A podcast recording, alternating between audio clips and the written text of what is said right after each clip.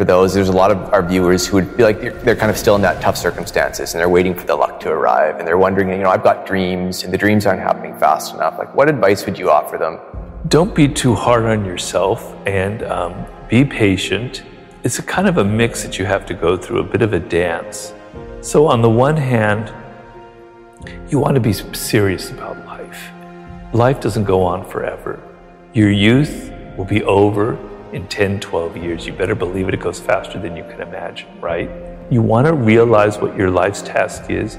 You want to develop those skills that will make it so when you're in your 30s, things will come together as they fortunately did for me. It's a common story that 31, 32 is, is that year where things turn around for people, right? But on the other hand, you don't want to be so damn serious, so damn, you know, uh, linear in your thinking. You've got to head down this path to make this amount of money, etc. You're young. Have some fun, have some adventure, have some excitement. But at the same time, also have that sense of discipline, that sense of purpose. We normally associate intelligence with intellectuals, with our Noam Chomsky, with Albert Einstein. And he says, no, intelligence comes in all forms.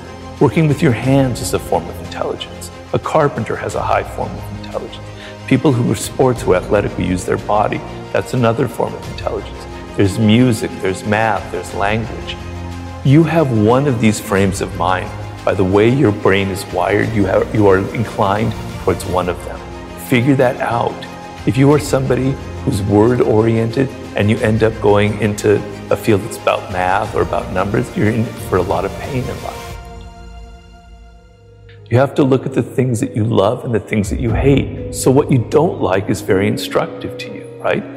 You're looking at things that are very powerful inside of you, that are emotional. They're not intellectual, they're feelings, they're emotions, they're visceral things that you connect to. Negative emotions are trying to teach you something, they're trying to teach you the opposite. Something else is going on. Frustration is a sign that you haven't given up.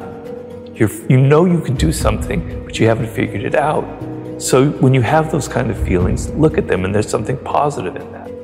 It's never too late. It's better to start earlier on in life. I mean, I wrote a book, Mastery, that deals with that subject. The earlier you figure it out, the better off you are. But it can happen later in life. Now, I figured out at an early age that I wanted to write. I didn't know what I wanted to write, but I loved words and I loved writing. And if I didn't have that connection when I was eight years old, all the way into high school and college, I would have been a lost soul. And I empathize with a lot of people who don't have that feeling when they're 8 or 18 or in their 20s. But I'm trying to tell people everybody has it. You're just not listening to yourself. You're on social media too much. You're listening to what other people are telling you. You're listening to what your parents told you you should be doing in life. You're listening to what your friends think is cool.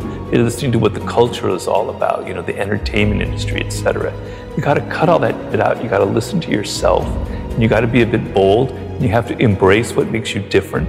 I say what makes you weird because I know personally I'm a very weird person. I like. I don't I don't mind being weird. I use it to my advantage. I put it in my books. You have weirdness to you, whoever you are.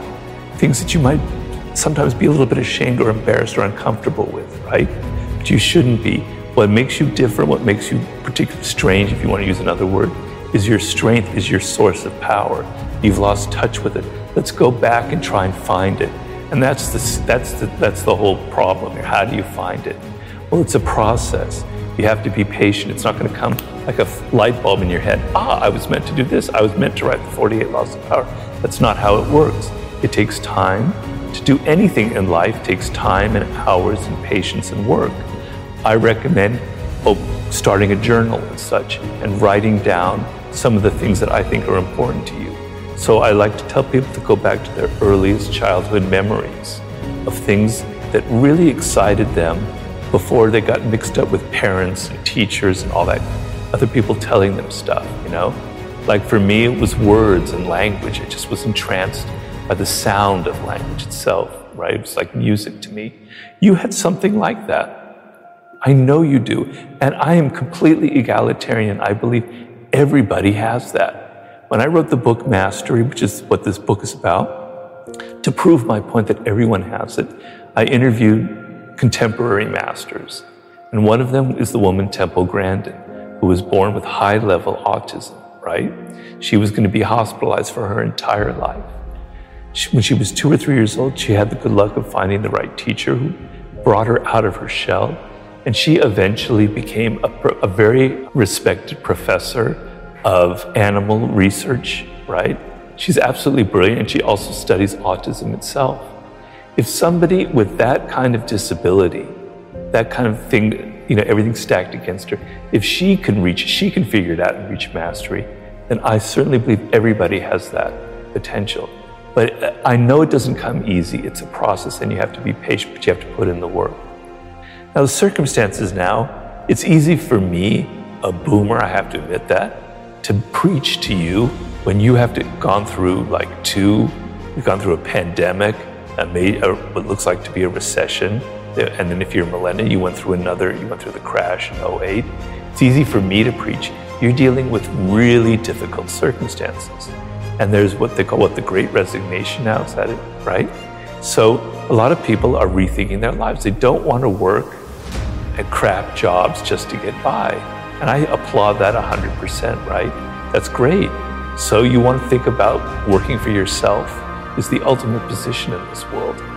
And even though times are difficult, even though it may seem like a, just a dream, there's so much potential out there for entrepreneurial spirit for creating your own startup, for creating your own podcast, for going your own path in life. You don't have to follow other people.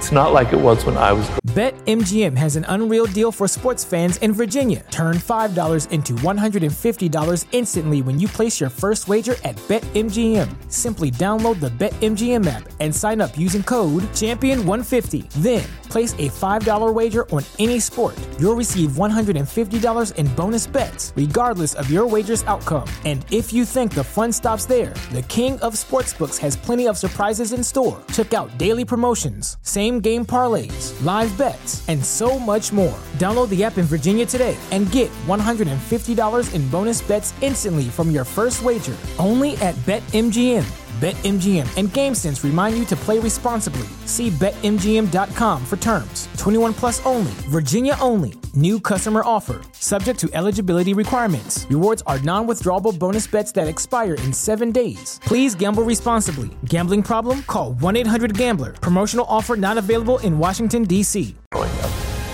There were things that were better back then, there are things that were a lot worse, right?